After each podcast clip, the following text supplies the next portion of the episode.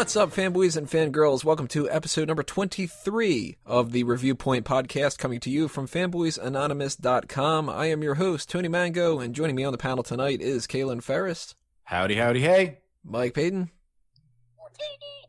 and Eddie Sekira. Yo. So, today we are going to talk about Star Wars Episode 7 The Force Awakens. We all got a chance to watch this movie. I got a chance to see it twice, which I'm very, very happy about because I loved this movie. We're going to break down the things that we liked, the hits, the things we didn't like, the misses, and everything else that we have in between those two different positive negative scales.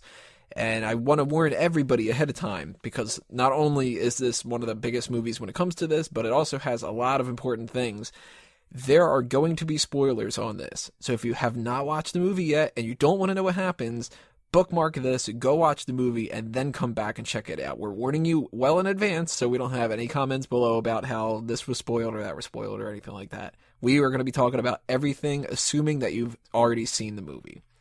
So, with that being said, let's just get right into stuff. What was your first impression walking out of the movie theater after you saw this? Peyton, I'm going to start off with you. I was happy that I got the Star Wars movie that I was waiting for. That I was waiting for for years and years, and then when episode one came out and I didn't get, and then episode two came out and I still didn't get it, and then by episode three I'd given up, and I didn't think it was ever going to happen because George Lucas said he was done making them, and then 2015, it happened. Eddie, what about you? What was your first impression? I had a big smile on my face. Um, and honestly, it was just, it went well beyond my expectations. Like I, I was really like, yeah, okay, I know it's a uh, this time there, the collaborations are a lot more. They're gonna respect the franchise and all that, and that, but you know, I was like, eh, it's a franchise, you know, screw it, it's over.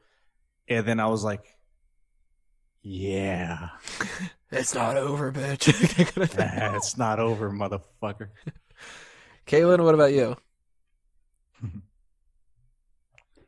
Uh, I'll preface this by saying that I've been a huge Star Wars fan my whole life. I've seen, other than the first one, I've seen them all in the theater on opening weekend. And it's the new one, Force Awakens, is not a bad movie. It's a good movie. It just isn't as great as I had hoped it, it would be. I liked it, but I was hoping that I would love it. See, I'm going to say flat out, I loved this movie, and there are problems that I had with it. I'm going to nitpick some things here and there, and some people are going to go, "Oh, what the fuck? Why are you even complaining about that?" But you know, not every movie's perfect, and I really can't even think of a single movie that's perfect. But at the same time, when I left this movie, I felt incredibly happy about it. There are movies that have happened over the past couple years that I like, but I still have like a sour kind of note about. Like Dark Knight Rises is one of those that when I went into that movie, I was thinking that this was going to be just mind bogglingly amazing. And at the end, I was going, you know what? Let me think about this a little bit and let me try to justify a couple problems. And I did the same thing with Avengers, and I did the same thing with Age of Ultron, and I've I've done it with every kind of movie that I'm really into: Spectre, Skyfall, you know, whatever. This one, the biggest problems that I had in it are movie problems as opposed to Star Wars problems. And I think that that's one of the biggest separations between how this is good versus what I like about the prequels and what I don't like about the prequels and stuff. Do you guys agree that if there are the problems when it comes to this, they're more so like directing choices and uh, something with the script a little bit, but not as much like you're shitting all over the canon and whatnot? Yes.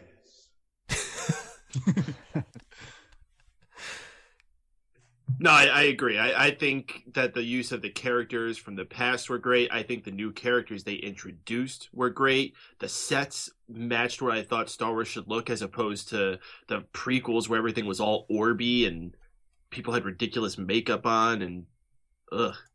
Uh, everything just matched what I expected Star Wars to be.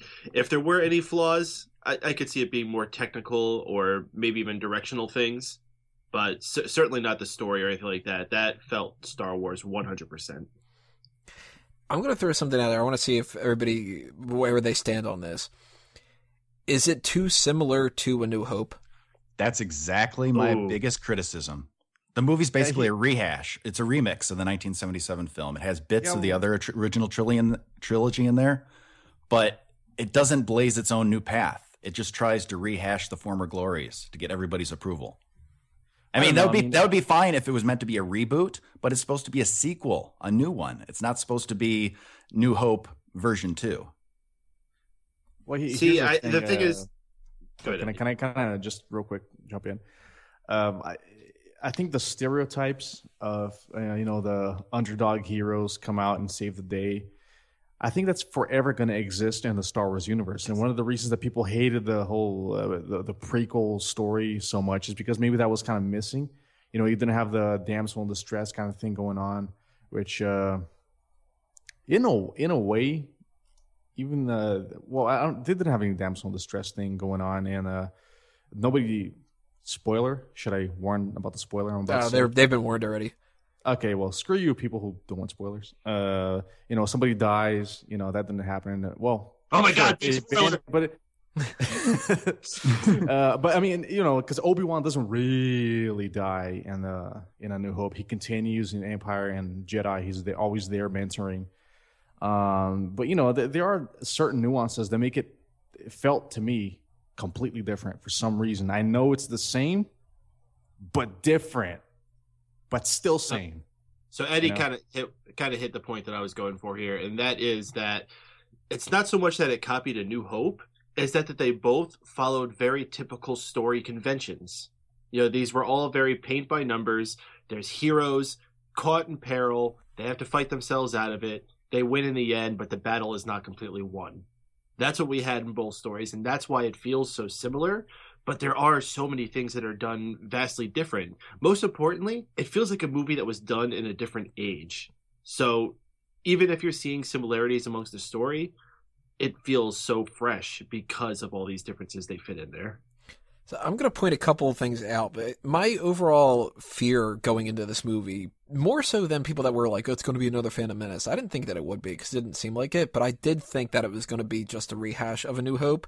And I'm thankful in saying that all in all, I think that it, there are elements that are freshen it up enough that I don't really like it doesn't bug me too much there, but there are some things that do stand out to me like I think it's a little bit odd of a choice that they had the whole like the beginning of the movie something is hidden in a droid to act as a MacGuffin and then you go to a desert planet where the hero's been abandoned and they bump into a rogue who's going to help them out on their journey and then they take the Millennium Falcon to get out of the desert planet and that to me I was just like all right holy shit how much is this going to be just the same thing Exactly. It's like they're playing Star Wars Mad Libs. You know, they just insert the name of a desert planet. Where's a little droid? mm-hmm. Uh, you know, I mean, because basically, okay, I because I was making a list of notes here before we got in here. Rey is Luke, Jakku is Tatooine, BB-8 is R2D2, Starkiller Base is the Death Star, the First Order is the Empire, the Resistance is the Rebel Alliance, Snoke is Emperor Palpatine, Hux is Moff Tarkin, and in both movies, the good guys have to get on board the big planet-sized weapon to deactivate the shield so that the fleet of ships can fly in and target its vulnerable spot to blow it up. yeah There's a couple of similarities there. yeah Uh, when you put it that way, Because even something as simple as if you want to do the hero's abandoned story, why did it have to be a desert planet? hmm Like, couldn't it have been? Because I'll tell you why. Because desert's where you feel the most isolation. If they're on a lush planet filled with lots of plant life and everything around it, they're not going to seem like they're a person that's stuck in this horrible, terrible situation. yeah, The only yeah, other yeah. thing you could have maybe done is like an icy planet. That's what I was gonna say. What about Hoth? Hoth Yeah. thing? Right, yeah. Like, I actually But- kind of would have preferred if they would have switched up that and Starkiller Base, because Starkiller Base could have been a planet that used to be like bring brimming with life, but the fact that they keep draining this sun has killed all the life on there, so it's desolate. And then uh Jakku, which I, I don't really like the name Jakku. I'm actually gonna that's gonna be one of my complaints later about his names, but that could have been maybe like an ice thing where that's like it's so cold and so uh lonely, you know. Like that, it would have been very similar because people still could have been like, "Oh, well, that, that's still Hoth and Tatooine and whatever," but it could have just been slightly different. You know what I mean? Actually, that in general is actually one of my complaints about the movie is that the planets were things that we've all seen before. Like we had a quick shot of a city planet which I thought was Coruscant at first, and I was pissed because I was like, "Don't tell me that they fucking blew up Coruscant." But uh, we we had Yavin, Hoth, and uh, Endor, and uh, Tatooine basically in this movie. Mhm. No, like maybe we could have seen a planet where it's like constant electrical storms, or um, I don't Or know, like a planet where planet like with, you know, uh, episode three we had like crazy amounts of different types of planets, the sinkhole planet and the planet with a whole bunch of giant mushrooms that are probably like amazing if you take them. but And Mustafar. I like yeah, that. Mustafar was different or whatever. Like I would have liked to see some kind of originality when it came to that. I know they're, they're going for more of like practical, but holy crap! Like don't make it too practical. Make it so it's like a little bit different. You know? See, I didn't really care that it had to be different. It just had to look and, and feel good and real. That's all it had to do. And it was very effective in that sense. I thought every place that they filmed was effective for where they were in. When they were doing the whole chase scene with Rey and Finn and BB 8, the backdrop of that desert was fantastic. And I'll tell you, the most beautiful scene throughout the entire thing was at the end when they went to that island in the, the foresty area and they found Luke hanging out up there. That that was like incredibly refreshing when you saw it at the end. It was beautiful. Michael Skellig Island, I think it is. I think that's the Yeah. name of the royal island. Hmm. Something Skellig. Yeah, it's in I don't, I don't need to know. It's a fucking random island on a strange planet that Luke Skywalker is on. Don't tell me what fucking planet it, it, it is planet Earth. Like fucking. Well, see, here's a, a question I wanted to ask uh, people. I've got a list of different things that I'm like confused about about different parts and stuff. We're gonna get to that a little bit later, but here's one that's not on that list. Do you guys know the names of some of these planets? Because they didn't say in the movie. Like we I got would Jakku. The planets, if they did tell me, they're all ridiculous. Yeah, we know Jakku. But other than Jakku, like wait, they said something about the the Lenium system. I think. Yeah, isn't that where the uh, re- the rebel base or whatever was? I think so. And then they said like the Osnian system. I think that's the one that blew up. Maybe Osnian, Osbornian, whatever it was. But like Star Killer Base, I don't, I didn't catch where that was. I didn't catch where. um They didn't say. Obviously, they didn't say where Luke was. But like, I don't know if there's anything from like the the new version of the expanded universe that maybe explains some of the stuff or whatever. I don't know, but if anybody does know, leave a comment below. was- Tell us. Yeah, I don't know if it was said in there. I just looked it up. Uh, Maz Kanata's castle was on Takodana, which I don't remember them saying. They may have. It sounds like Taco Taco- Yeah, T A K O D A N A. Yeah, I don't remember them saying that. I I'm do guessing. love something that I I read on Reddit. I can't remember who said it, so I can't uh, give you credit. I'm sorry about that. But they they brought up a great point. They were like, "Can we all agree that we're going to call that watering hole Maz Eisley Cantina?"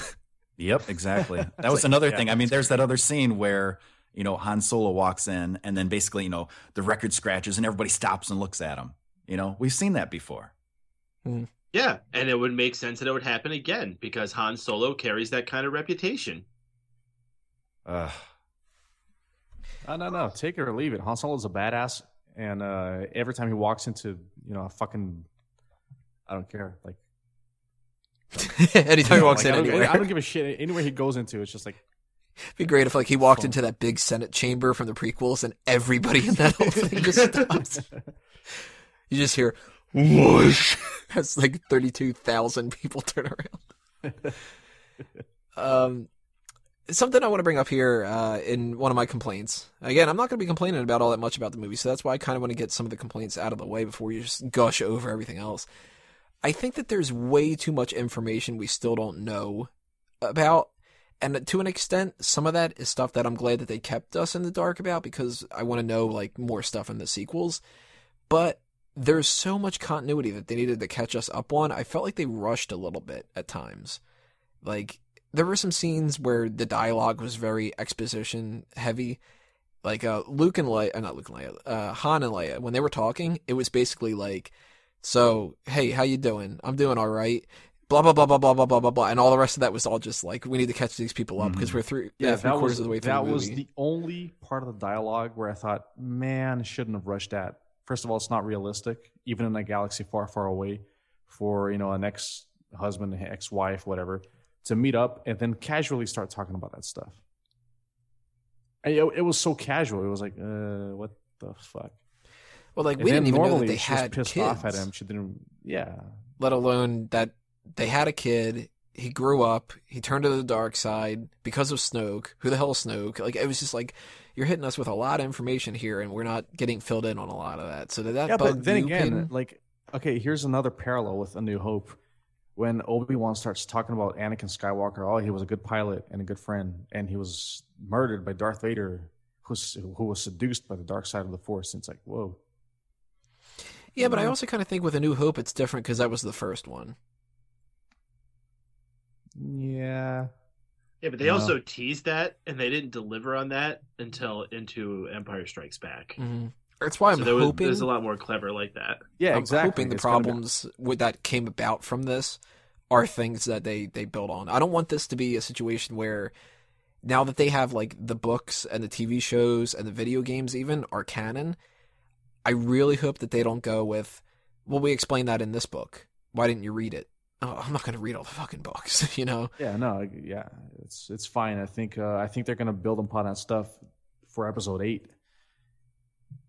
which apparently is written already. And uh, what's the actress name that played Rey? I forgot. The Daisy Ridley. Daisy. Oops. Okay, sorry. Daisy Ridley apparently said the the new uh, script is awesome. Episode eight is Mhm. awesome. Yeah, they're filming it now. Yeah, no, I mean she. I mean, it's cool that they're they It's enjoy got to it. out two years. They better be filming it. Mhm. Yeah, Is it, is it 2018, 2017? When is it? 2017, but it's um in the summer, Okay. So Oh, it's a year and a half away. Oh, wow. I didn't realize it was so soon. Rogue One is next December. Good deal. and then six months after that it's going to be this, and then it's going to be like a two-year wait or something for the next one. It's going to goddamn. Like, Oh god. It's going to be like we get this rush of Star Wars movies, and then we have to wait a little bit, and then you know. Oh God, two years. Yeah, imagine when we and the went fact ten that we years. went like twenty years. Mm-hmm. Um, actually, before uh, we move to characters, because character is going to be a bulk of this kind of thing, I want to throw out a couple different references here. Uh, fan service. Were you guys happy with the level of fan service, or was it too much? It was way too much. It was over the top. I, I mean, that I guess that was the primary goal of it. But in my opinion, it pandered way too much to the fans. It was like the writers were just going down a checklist of what the audience expected. And they're like all the references and in jokes. Like J.J. Abrams was sitting next to me, elbowing me the whole time. Like, hey, hey, hey, hey, remember that? Eh, eh? Eh, trash And it compactor. Remember It- the I know compactor? it was knocking me out of my suspension of disbelief. It was like early on, they're walking across Jakku, and the triangle is Arcona or whatever. The alien pops his head, and he basically like winks at the audience. There's the uh, Dejarik hollow chess game. It's like, hey, everybody, remember that? You like that? And the other one, remember? That was the Uh, first one that made me go, uh, we didn't need that one. Yeah, Yeah, I mean, exactly. it just That was felt too much. unnecessary. And when you know Rey ball- Rey uses the Jedi mind trick in order to get the stormtrooper to release her, I mean, I don't know. That I was an thought the incredible scene. I thought That- the fan service was over the top. It was, I don't know, too much. That I want to I want to jump back into the fan service things, but I want to point out the the scene with the stormtrooper dropping the weapon. I don't think that that was like a, a too much of a fan service callback, No, that was an incredible character development scene. Yeah, and that was fine. that's Daniel Craig. That is Daniel Craig. Oh shit! Really? Yep. Yeah. There were rumors that he was a stormtrooper, and the first time I watched it, I was just like, nothing stood out to me. But the second time I watched it, I specifically listened to all the stormtroopers, and as soon as he started talking, I'm like, holy shit, that's him. Because like you can tell now that you like if you know going into it, it's definitely him, 100. percent And that's so awesome that they got him But to do spe- that. speaking of which, all these weird Easter eggs and shit. Apparently, I don't know if this is true. I didn't notice it at all when I saw the movie, but apparently George Lucas's body hits the Millennium Falcon's cockpit What? in the middle That's of space. amazing. I shit you not. Look this up. I'm gonna try to That find it right now. Sounds ridiculous. But with Daniel Craig, um, Simon Pegg is also in it. He does the voice of the junk dealer. Yeah, Oh, okay, that was. I was wondering. I was just about to ask what character he did. Okay. one quarter portion, sixty portions. Everybody in the theater was just kind of like, oh damn, she's getting a lot of There's portions. 60 portions? Holy fuck, trade the droid in. Shit. You got a lot of bread with that. uh, back to the fan service thing, though. A couple that stood out to me that I thought weren't necessary, because I loved every single one of them to an extent. but at the same time, I, I was just like, we didn't need the trash compactor line. Mhm. Uh, hitting the table and the game popping up. Uh, he didn't need to pull out the little ball that Luke trained with. Uh, a little bit on the nose with the there's too much Vader in him. That that felt like a fan fiction line to me, you know. It'd be like it, it should have been more along the lines of like Han saying, "Oh, you didn't get this from my side of the family. Your grandfather's fucked up." and the Oh, your twelve parsecs line. The, Yes, this is the one yes, that made it forgot in 14 parsecs. 12 parsecs. Remember that line? Like that bugged me a little bit. Yeah, But they're totally. You- No, no, no, that- no, no, no, These no, no, things hang on, all hang make on. sense. These all make sense because it would be something that gets ruined in a game of telephone, and Han Solo's pride is so high, he's not Yeah, going to let exactly. someone mistalk what his record is. Yeah, what about fine, when that's- Finn picks up the ball and Okay, just one- shows okay, into the that's fucked up. camera? You know, Yeah, that's fucked up. But still, the Han Solo thing, the 12 parsec thing, that's fine, man. It's a, it's a, it's like a, it's like a. Oh, didn't you win like silver medal in that one thing? Gold medal, asshole. You know that uh, one didn't bug me as much as like the Vader line or the ball. Oh, the The ball, Vader the ball bo- bothered too. me. a lot. Why wouldn't you like make a reference to that black sheep of your family? Uh, They could have done it just in a little different way. Like that's actually my my main thing when it comes to the nitpicking is I didn't hate anything in this movie. I just look at certain things and I go, well, that could have been a little bit different, and I would have liked it more. Like I love this movie. I think it's fantastic. You want to talk about fan service? I mean, go back to the prequels when you got freaking R two D two and C three PO mm-hmm. shoehorned in everywhere. Like, yeah, they had some references and they used some old characters, but they were all done so tastefully and not beating you over the head. They even had freaking fish face, and he didn't say it's a trap. Yeah, I was actually kind of happy about that. I was I was- waiting, and they didn't do it. I was so proud. He I should have just just been like, it's not a trap. I was just waiting for him to have uh, what, what's the name of Greedo's race? I forget the. Uh, but anyways, I was expecting him to have Han Solo shoot one of them and go, "Hey, you shot him first. and then like wink at the camera. See, I shoot first, everybody. Like, Did anybody catch a reference to one one three eight? No, no, I didn't get not this time. No. When did when was that? I didn't this whole entire time. I tried paying extra attention the second time around and I didn't catch it. So I don't know if it's in the movie, which would be a little Huh. bit weird. But apparently, uh, FN two one eight seven, two one eight seven is a reference to a movie two one eight seven that inspired George Lucas. I didn't Hmm. know that, but maybe that they're kind of like, well, we didn't want to do one one three eight, but we'll do that reference kind of a thing. Or we did get the. I've got a bad feeling about this. I'm happy about that. Yeah, that's expected. That was Yeah. cool. Um, so let's bounce around here. Let's talk about some of the characters, and I just brought him up here. Uh, FN two one eight seven Finn. I gotta say, my favorite character of the bunch, including the older characters brought back. Finn is awesome. I Uh, like this a lot because we, we hadn't seen a character coming from that side quite that way and and doing what he did. His character development I thought was great. You know, we saw the conflict in him. We learned a little bit about his backstory, about how he was kidnapped kidnapped as a child and trained to to be part of the the first order. But I overall thought he was a great character. I mean, I'd like to learn more about what he's all about, but I guess we'll find that out next time.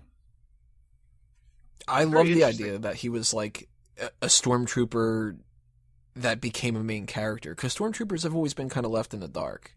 Like, Mhm. just yeah, you're a stormtrooper. Who gives a shit? And this was like, he, he was not only like an interesting character with his story arc, but he was funny too. Like this dude was the funniest character.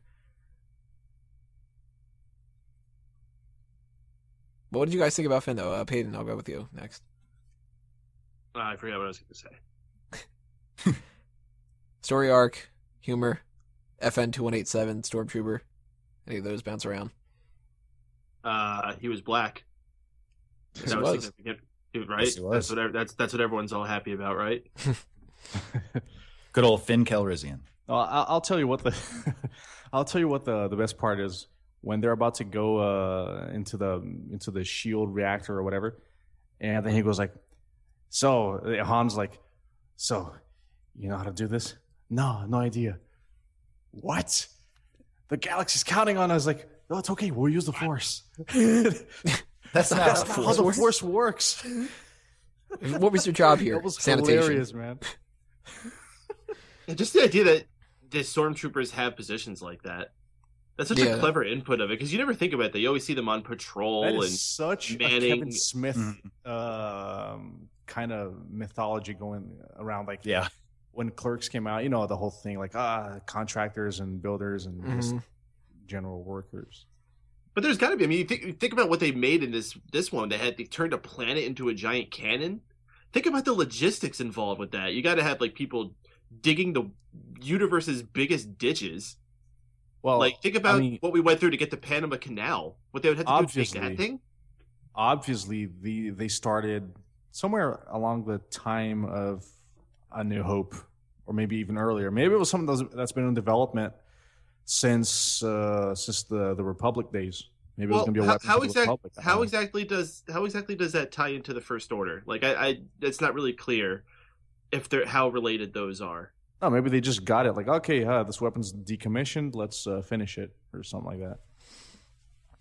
You mean the construction at Starkiller? Yeah, yeah. I just assumed that for uh, First Order did it themselves. Yeah, that's what I assume too. And it's isn't it only way been too like twenty years? short of time. A planet, a fucking planet. No, that's way. That's like a. We're talking several centuries, at least. Well, you got to figure. I mean, technology, the rate at which things improve gets faster and faster as time goes by. Yeah, we don't. this was a long, long time ago. Jesus Christ, dude. Mhm. like we went from they started doing the Death Star at the end of Revenge of the Sith, and it took them 18 years to build it, and then they built another one before Yeah, but- Return of the Jedi. Death Star is not that. It's a small moon. Star Killer Base looks like a f- friggin' giant, like Earth-sized planet. Yeah, but I mean, you could try to argue if they want to go back in time and kind of retcon this in there, they could say that maybe one person was trying to build a Death Star and they had the idea and they were like, no, let's just keep this really compact and tight and whatever. And then somebody else could have been like, why don't we make a plan at that? And then go, wow, that would take too long. And then go, well, we're going to start construction now anyway. You know what I mean? It could have been 70, 80 years that they were doing it. I think we were missing a very critical boardroom scene that was not included in any of these. Maybe, maybe it's in a book. Maybe. Yeah. At at least it's not the prequels where they would have had that boardroom scene. it would have been the opening scene. Right. It would have been something eh, like in the middle of two action things that would have killed the action. Speaking of missing scenes, now, like I said, I've only seen this once, so perhaps this part went over my head. But everybody, both sides are desperate to find Luke, but there doesn't seem to be any urgent reason why. What is the big reason why they want to find Luke? He's Luke F. and Skywalker.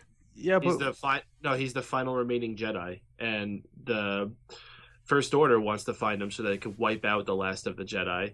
And, And probably their ego because he's the dude that killed the Emperor. Essentially.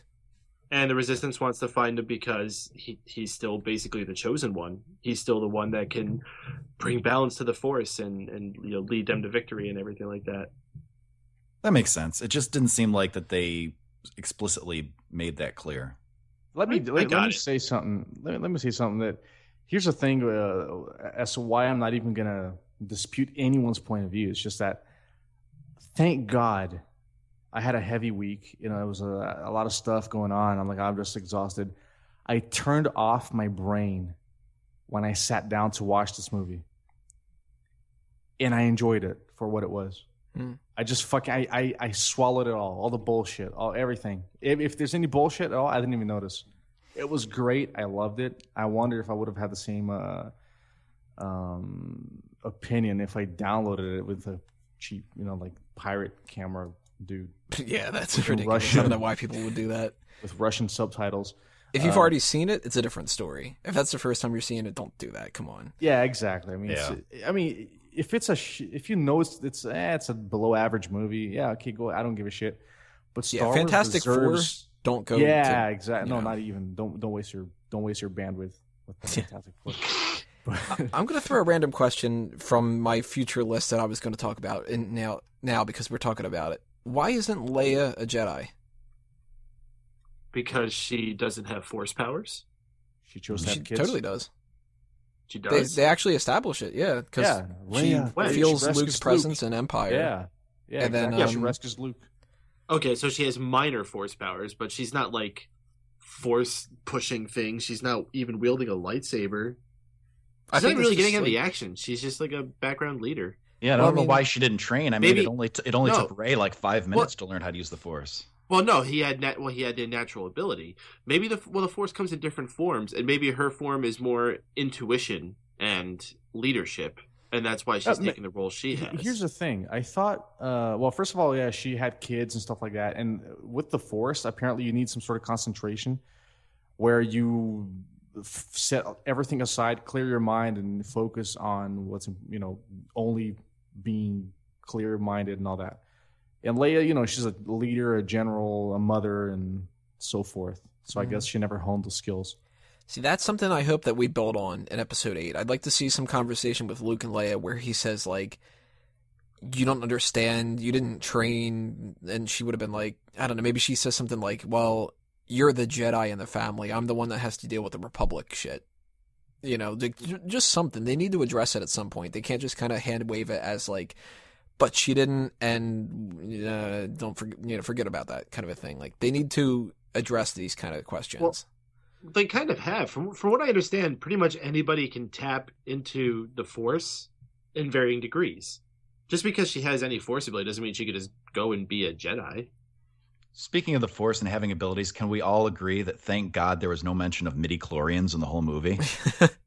Yeah, oh, they, they said that was one of the first things they released when they were producing it that they were abandoning anything like that. Mm. They're canon, so technically they're still real, but they're just going to focus less on that, and they're going to focus Well- more on like the it surrounds us and binds us, and it's mystical energy, Well- and yeah, Well, here's here's how I would put it. It it's basically that was further back in history, and maybe they just didn't have as good of an understanding of it. Think think of it being equated to sort of like how we used to think the world was flat, and then as our science got better, we were like, oh no, it's it's round. that's true. They could always say Yeah. something like that. They just you know What by the episode eight fuck they looked more into revelation, it. dude? The world's fucking round. Yeah, I don't know what they're teaching you down there in Brazil. Teach. what is this teach? Um, so let's go back to Finn a little bit. Um, Finn went from a stormtrooper who, on his first battle, decided that he didn't want to be the type of person that they wanted him to be, and he ends up being a good guy and whatever. And um, he says a line in there about uh, they they sort of reference the fact that he was stolen from a family. He wasn't like a clone where he was born into the Empire, but he was stolen as a kid and brainwashed that brings up two different questions that I've got. Actually, it brings up more than two, but I'll bring to more of them a little bit later. One of them, who are Finn's parents? Are they going to just be regular people? Like they're just, you know, uh, if we find out that Finn is actually named like I don't know, there was that name Coast Dash it that was going around. Let's be like, a, just give him that fucking name, just Coast Dash it. and he he was born from Mary and Jim Dash it. Are they just going to be like two random ass people, or are they going to be people like Lando, or uh, maybe a d- direct descendant from Mace Windu, or maybe somebody from the prequels that we've seen just in the background, like some random ass character, or you know, like do you think it's going to be somebody important, and that's why they're going to build to it, or are they just going to be regular people? Because I'm leaning towards just regular people. Tony, you are such a racist. You think the only people he could be related to is Lando or Mace Windu? What if he's like a distant relative of that one thing with the really, really long neck? That's what I'm saying. Yeah, you never know. He does pop out of that uh, stormtrooper helmet pretty good. but like, I would lean more towards it just being a random character. But there's actually, for anybody who doesn't follow Star Wars Rebels, there's a little kid around the age of when Rebels is taking place, which I think is five years before A New Hope. And yeah, I'm going to point it out. He's a black kid. I can't remember his name, but he's a stormtrooper in training who is working. He defects and he starts working for the rebel side. I don't remember that kid's name, and I don't know if they're planning it, but he would be right around the age where by the time that uh you know this 30 year gap happens and stuff like that he could totally be Finn's dad if they wanted to bring it you know a connection like that in there so they could do stuff like that but would you guys like to see something important like that or do you kind of just go well he was born from two people and it doesn't really matter See, now here's the thing: they didn't really make a big thing about his parents. I think Mhm. it's better if they just stay nobody. The the more air of mystery around parents is with Rey's parents, so that's the one you got to have a more important reveal for. I'm gonna hold off on talk about Rey's parents for right Mhm. now. That's gonna be a big topic. I want to get back to that, but if you know, uh, we- we're gonna uh, we're gonna talk a lot about that one. Um, the other question I have though with Finn though, since he broke the conditioning of their programming, is he force sensitive? He also fought with a lightsaber, and he fought pretty damn well with that lightsaber too. That's what I was thinking too. I had, I mean, if he is force sensitive, then I'm more accepting to him wielding the lightsaber so well. I understand that he's a stormtrooper and he was trained to battle, but that's not just a regular sword. It's not just, you know, any regular weapon. That is a lightsaber. And he was holding his own with Kylo Ren for a while.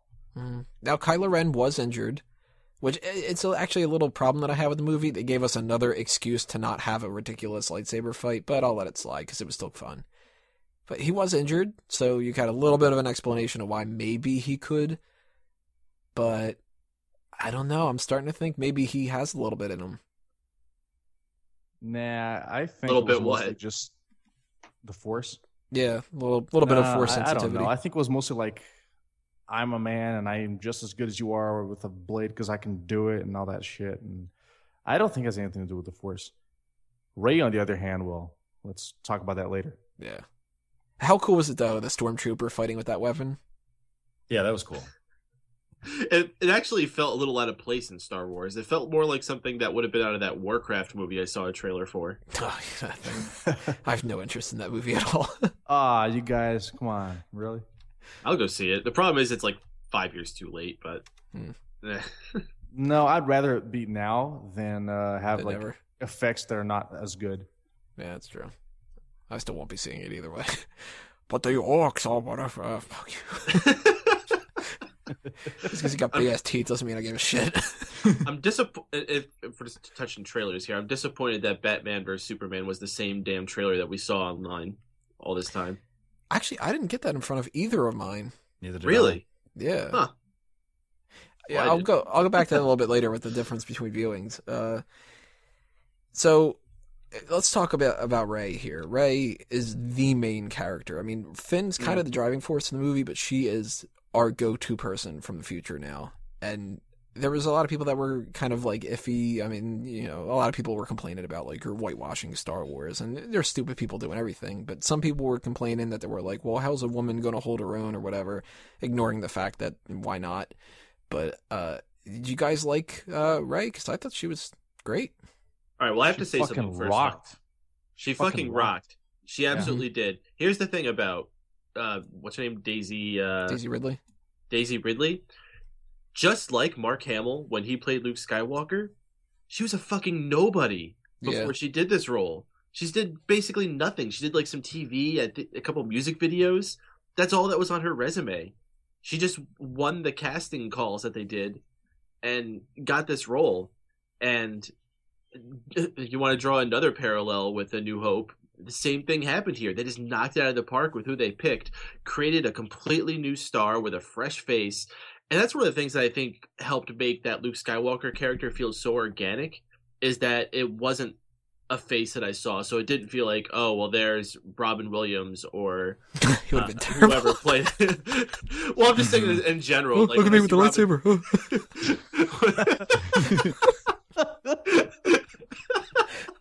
I just meant like when I see Robin Williams in a movie, it's always okay. Well, I know Robin Williams is playing this character, but when I saw Mark Hamill playing him, it's like, no, okay, there's Luke Skywalker. And then if I ever saw him in anything else, it's like, oh, hey, Luke, it's Luke Skywalker doing that thing. hmm Mhm. Totally the actor tried to the actor tried to break away from that by not doing any sci-fi after uh, Star Wars for a while. He did some plays in Broadway and stuff. And Well, I think he did got away from that by messing up his face and never really Yeah. getting work in Hollywood again. Yeah, pretty much. and mean, typecast. I like Stupid Daisy Ridley. I, I like when they, for these films, cast people who I'm not already familiar with. Like, you know, I don't watch the show Girls, but I know that Kylo Ren, um, what is his name? Adam, um, Driver. Adam Driver. Yeah. I know he's on that show, but I've never seen it. So I don't have any preconceived notions about what he's all about. So I thought that was good. I hope Uh, in that show he goes, "What girl?" a whole bunch of times. Da- Daisy Ridley, I thought did a good job as Rey. One casting decision though that I wish they would have changed was one of the resistance fighters was Matt Parkman from Heroes. And I Yeah, was like, you oh, like hey, it's Matt Parkman. Greg, Greg, whatever. Yeah, Oh, he was just snap something. He's just like the new Wedge merged with Porkins. No, no, but his face is like we all know who he is, so it kind of spoils the whole. He can read know. people's minds. Yeah, Uh, see, I like that, and I like that they had the guy from um, X Men: The Last Stand and a bunch of other movies. I can't remember his name right now. Who was one of the people working in the uh, the war room? I think he was in Rush Hour Two, or maybe Rush Hour One. God, the guy's just he's, his name's escaping me. I don't know. Um, but I'm they- really not they- done talking about Rey. oh, yeah, definitely not. No. I want to talk more about Rey because this character was freaking awesome. I'm seeing a lot of people heralding her as uh, this great feminist character, and that's great. I'm I'm happy people see that. And a lot of people are also, of course, on the other side complaining that it's over the top. And I, I'm thinking I'm going into this with an objective view on that. I don't think it was. I think Mhm. it was subtle. There was that one line where she was like, "You don't need to hold my hand while we're running," or "I know how to run without you holding my hand," whatever it was. Right. Yeah, I, I think it was. Um, I, I can know how to run without you holding my hand. that that's cool. I'm fine with that. You know, that I there's a lot of sassy girls I know that say stuff like that, so that's fine. Uh, other than that, it was never over the top. She knew how to use her weapon. She Mhm. slowly figured out what her powers were. Well, not slowly, but slowly as far as the pacing throughout the movie. And I don't know. I loved cheering her on. She was very likable, and I'm excited to see where she her path goes. hmm Like they they had her be very capable for everything, but they Mm. didn't beat you over the head with the idea of something like with the Supergirl TV show, where they're like she's uh, you know being able to beat people up and whatever like that, and they're flat out going, and she's a girl. It was like nobody in this movie addressed the fact that she was a, a woman and said she shouldn't be doing that because she's a woman. No, I agree, and that's totally how they should do it too. It's Right. one of those things where she's a good character, she's a badass who happens to be a woman. Right, where if you could have rewritten the role and just made it so, I mean, even the name Rey is not a female name. It's just whatever happens to be whoever. Like if you could have, if you would have recast John Boyega and you would have put Alex Pettyfer, yeah, he was one of the people that was rumored for a role in the movie, blonde haired white guy, it wouldn't have changed the Finn character. Likewise, if the same actor would have been Rey, it wouldn't have changed the Rey character they might not have had the hold the hand line in there, but it she wasn't written as a woman who can do whatever. She was just written as someone who can do whatever, and that's why it works because you're not beating people over the head with it. So I think that that's a great step in the right direction. Uh, I saw actually um, to address the differences between the two viewings that I had. There were no kids in the first viewing and lots of kids in the second one. In both viewings, when you got that scene where she catches the lightsaber, everybody in the auditorium went yeah and clapped and everything like that. There wasn't anybody going like, "Oh fuck this! Why did the woman get it?" Like you know, thank God, because everybody was just turned around and been like, "Dude, really?" like, I think they're just cheering for the lightsaber. Period. eh, maybe I don't know, but like, No, no, no pun intended. like I I didn't hear anybody Yeah, leaving period. complaining about the way that she was written or anything like that. Everybody seems to just be on board with her, so that's awesome. Credit to Daisy Ridley too for that. Oh, she was amazing, man. I, you know, I disagree. If they cast someone else, I don't know. It, it might not have worked as well. Well, no, I don't mean worked, like as far as acting goes. I mean just as like if Rey, the character, would have been a guy, it would have been the same character, other than being a guy. Mm, perhaps. I don't know. I get. I mean, it, the way it is is perfect. I think it's they nailed it. The, the the character. I think it has to be female, and and she has to be sort of a, a tomboy, but not over the top with it, Mhm. and definitely not like a damsel in distress or anything. And she knows her way around any anything technical. It's great. Uh, as a matter of fact, uh, can we talk about who her parents might be now? Yeah, let's address the bantha in the room. Is it Okay. Luke? I want to say yes, and I want to say Luke left her there because he didn't want her to get contaminated by the dark side either. Because they don't officially confirm it, and I'm worried that it might not be. I'm just I- glad because I, was so expecting that end scene when she hands him the lightsaber. I was so much expecting that he was going to say, "Thank you, my daughter," or something like that, and I thought that's how it was going to end. I'm glad they didn't, though. She says, "Luke, Yeah. I am your daughter." Whether whether or not it is, I'm just glad that they didn't shoehorn that in at the end. Same here. They might have, and they might have cut it out. That was the last shot of the movie. Mhm. Maybe they filmed that, and then they were just. it was an like, "This is a amazing last fucking shot, by the way. It was a great last shot. But what do you guys think? I mean, they they referenced enough things that make you think that she is, but that also kind of makes me think that maybe they're just playing the red herring game. Like, But maybe who? But who Yeah. else is strong with the force? I mean, if the family, I mean, no one can be have that much power of the force except for the Anakin family. Uh, Anakin, screw it. Uh, What the if- what if Skywalker she's- family. The Skywalker what- family. What if she's Han and Leia's? well, that would have been a little bit weird because they never mentioned their Yeah. daughter. Yeah. I mean, they, they do have in the in the in the lore. I know they have two sons and a daughter, right? Yeah, Yeah. Anakin Solo, Jacen Solo, who it's basically Ben Solo in this one, Yep. uh, and Jaina or Jaina. I don't know. I think it's Yeah, Jaina. there, you- there you go. Uh, and then why Luke would she has have- Ben. why would she have been abandoned? That makes no sense. Now, some Because they theories. separated. Well, some theories I'm thinking but about. Han or Leia wouldn't have done that. They would have left it with someone they know at least. They wouldn't have to sell. I mean, they have enough, you know, credits or money or whatever. if they remember. What do you Because the theory that's going around now that I'm hearing from a lot of people is what if, because we see, you know, different force powers as time goes on. Kylo Ren's got the ability to go into people's minds and be able to, you know, read their minds and stuff. What if Luke also has the ability to not only do that, which is where Kylo Ren learned it, what if Oh, he's got the ability to erase people's minds? Oh shit, that's awesome. Yeah, the, So I mean, he uh, could that's- have- Mhm. You know, he could have erased the the memory of her from Han and Leia, or he could have erased the memory from Han and Leia of his own daughter, or and it's like there's so many things about this. It's like it's all over the place. He could have been off training with Kylo Ren for maybe a decade, for all we know, because we don't know how long he was training him. Maybe she was born in that time period, and Luke never told them like there's a lot of stuff here, but there's a lot of things that kind of like they could have officially said it, but they didn't. Like Maz Kanata hands her the right. I- lightsaber. but uh, here's the thing: it can't possibly be Han. She can't possibly be Han and Leia's because otherwise he'd have to wipe like Men in Black shit, like wipe. And then, like everyone's memory. Hey, remember that girl that's uh, Han and Leia's uh, daughter?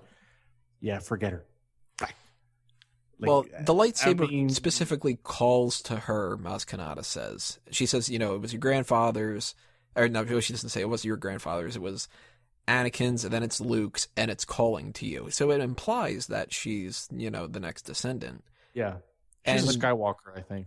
But she don't you also think the says, though- implications are too much? They're making it too obvious or trying to point to that too much.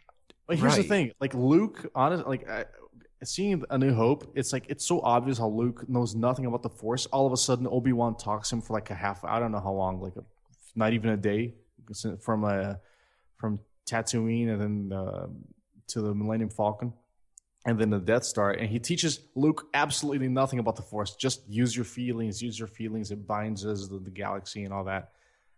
But Luke goes ahead and uses it to fuck over the Death Star.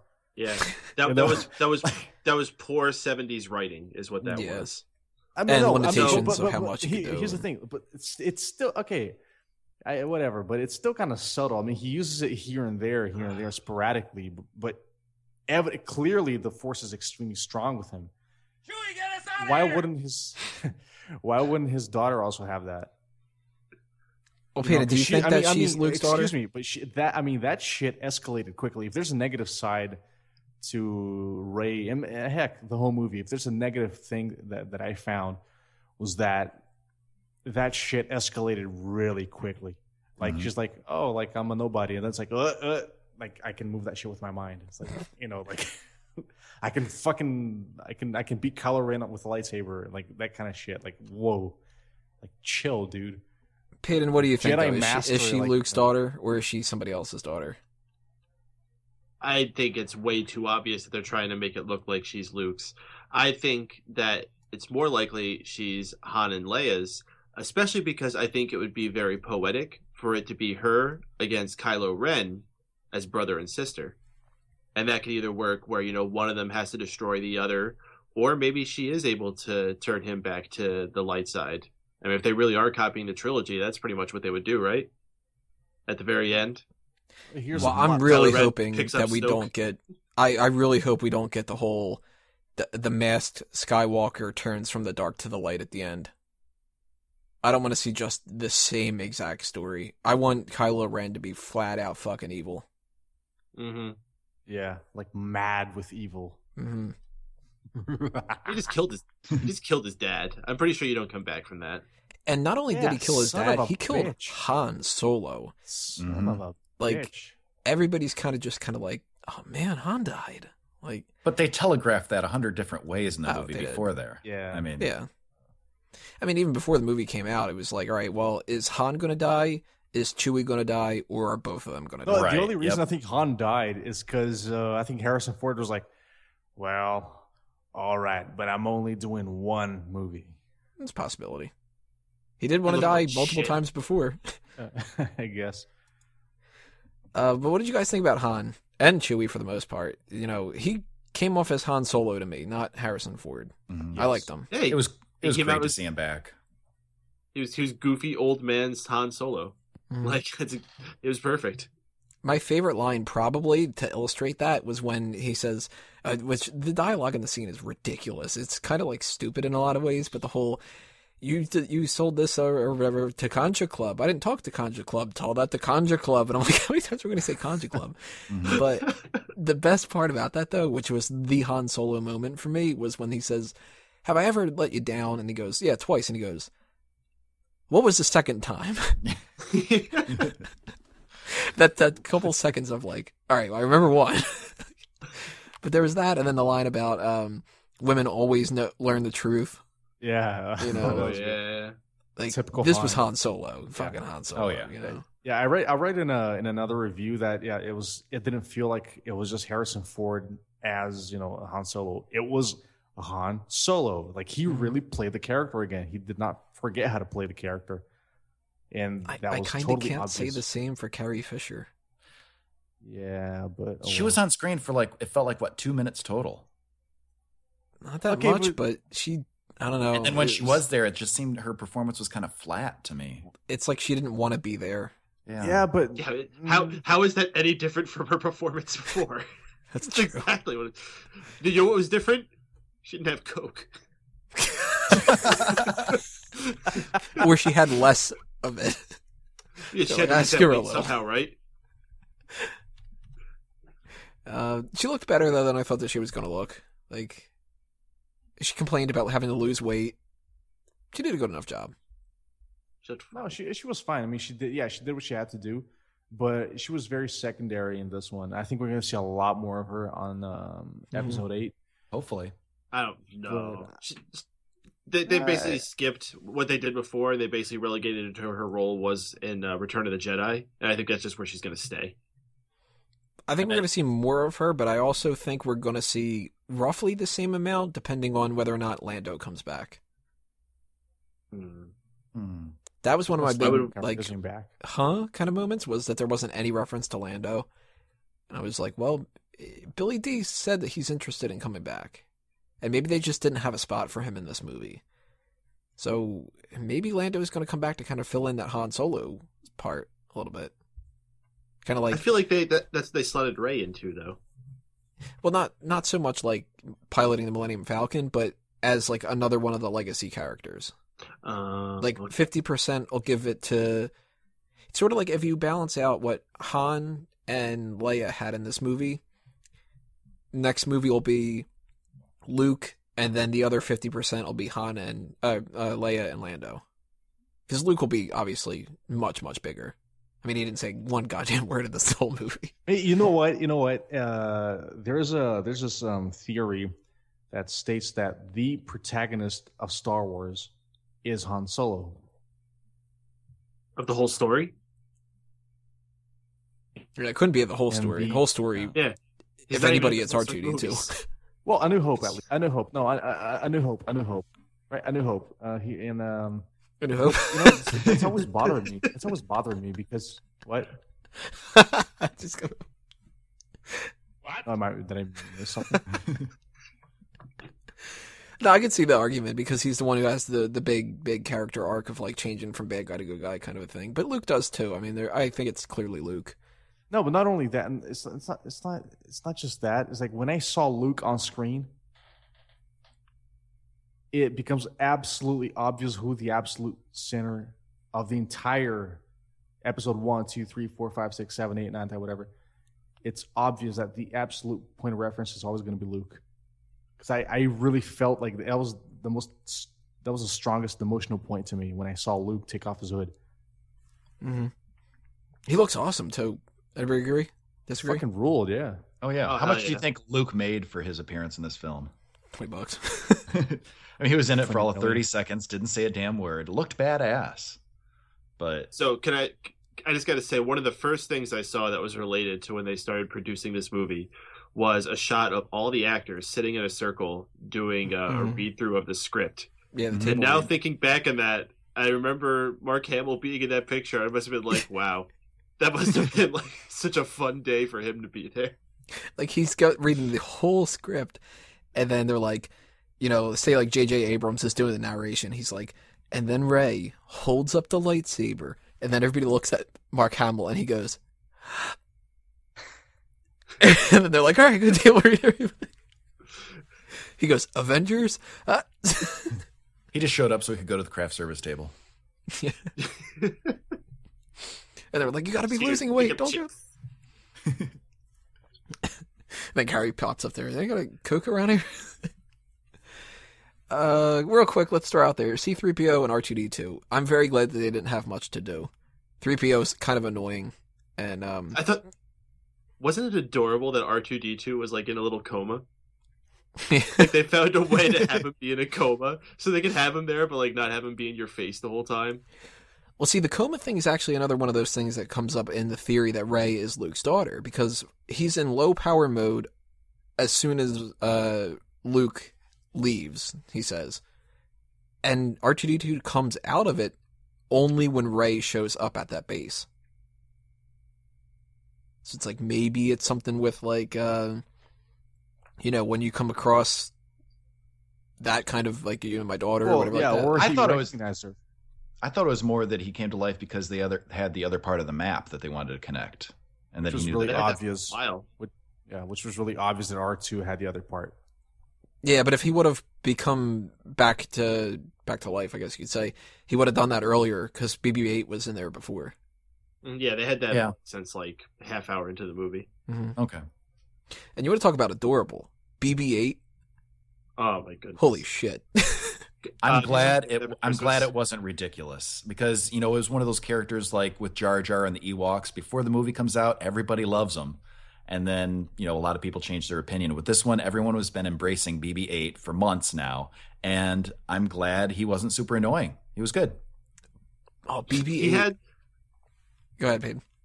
he had such adorable moments that Mhm. I even me as a fully grown adult can help but laugh. I think my favorite part was when Finn and Rey are first taken off in the Millennium Falcon and they're trying to fix Yep. some part and like BB-8 gets caught in between Finn having to like hide that he's actually not part of the resistance and he's like first off he's like looking back and forth between the two in this comical fashion Uh, uh, what do I do? What do I do? What do I do? And then finally he covers for him, and Finn gives him like a thumbs up, and then BB-8 puts out this little like arm with a flame thing made to look like a thumbs up. Dude, it was I- fantastic. Everybody in the theater both times ate that moment up so much. And at that moment i literally thought to myself the first time i was watching i was like god damn it i love bb8 all right i love him like that was one of my favorite moments of the entire movie. That little thumbs up little and how sad he looked when he was guilt tripping Rey it's like if you go to the left that'll reach town. Don't go to the right because that's the quicksand thing or whatever. And then he's just kind of like all right i'll follow you. And she's like no no you're not going to follow me. And he's like oh and he starts rocking back and forth like well guess i'll just kind of be by myself now. Shame i don't have a friend. Adorable. And then he was so happy when she said he could come. He's like, Woo! Right. he's just like oh sweet. This is awesome Oh, I love Han Solo Waffles, going, great. get out of the way, ball. Oh, and before we leave the droids, we, we didn't really talk about C3PO. He was kept to a minimum. He wasn't offensive. And as a matter of fact, he had a really great line when, like, it's like Han and Leia have their moment when they're first seeing each other, and then he just pops up in front. He's like, oh, Han Solo, I can't believe it's you. It's it's me, C3PO. You might not recognize me because I have a red arm. Yeah. Yeah, he was kept very minimal. Like you see, like episode two, three, uh, three PO, and it's terrible. Ugh. It's one of the most annoying things out of all the movies. with the stormtrooper head, or the Mhm. yeah the head the droid. oh, I'm quite droid beside head, myself and all this. I was Oh, just no, like, this oh, is such a Jesus drag. Christ. Yeah. yeah. But this one was just like 3PO didn't need to do anything else. He's in the movie, cool. He's still hanging by Leia, awesome, exactly where he should be. And he's just kind of like, hey, I'm an annoying little fuck. I'll see you later. Yeah, it was good they didn't overuse him. and I like the little like uh brotherly kind of attitude that we can see budding between BB-8 and R2. Like he bumps into him and he's just kind of like, "Hey, I'm BB-8. Hey, hey, buddy, what's up? Play? yeah, you want to play? Hey? Huh? You want to be my friend? Oh, okay. uh, I love BB-8 so much. Like I, I hate to say something so sacrilegious, but if they got rid of R2D2, like you know, if he bit the bullet at some point, at least we got BB-8. I almost feel like that's what they're setting it up. Mhm. No, I want to I- I feel like uh, I- 3PO. I feel like episode eight, R two D two is gonna have to sacrifice himself to like do something big. Probably Possibility. never finish the big baddie at the end there. Mhm. I Maybe bet they they'll would do it in that for episode nine. nine. Yeah, because they want to Yeah, have maybe they'll- all maybe- of them. Maybe he'll be, even be the one that takes out Snoke. That'd be awesome. Let's talk about Snoke. Actually, uh, here's a couple Ugh. questions about Snoke. Is he that big? No.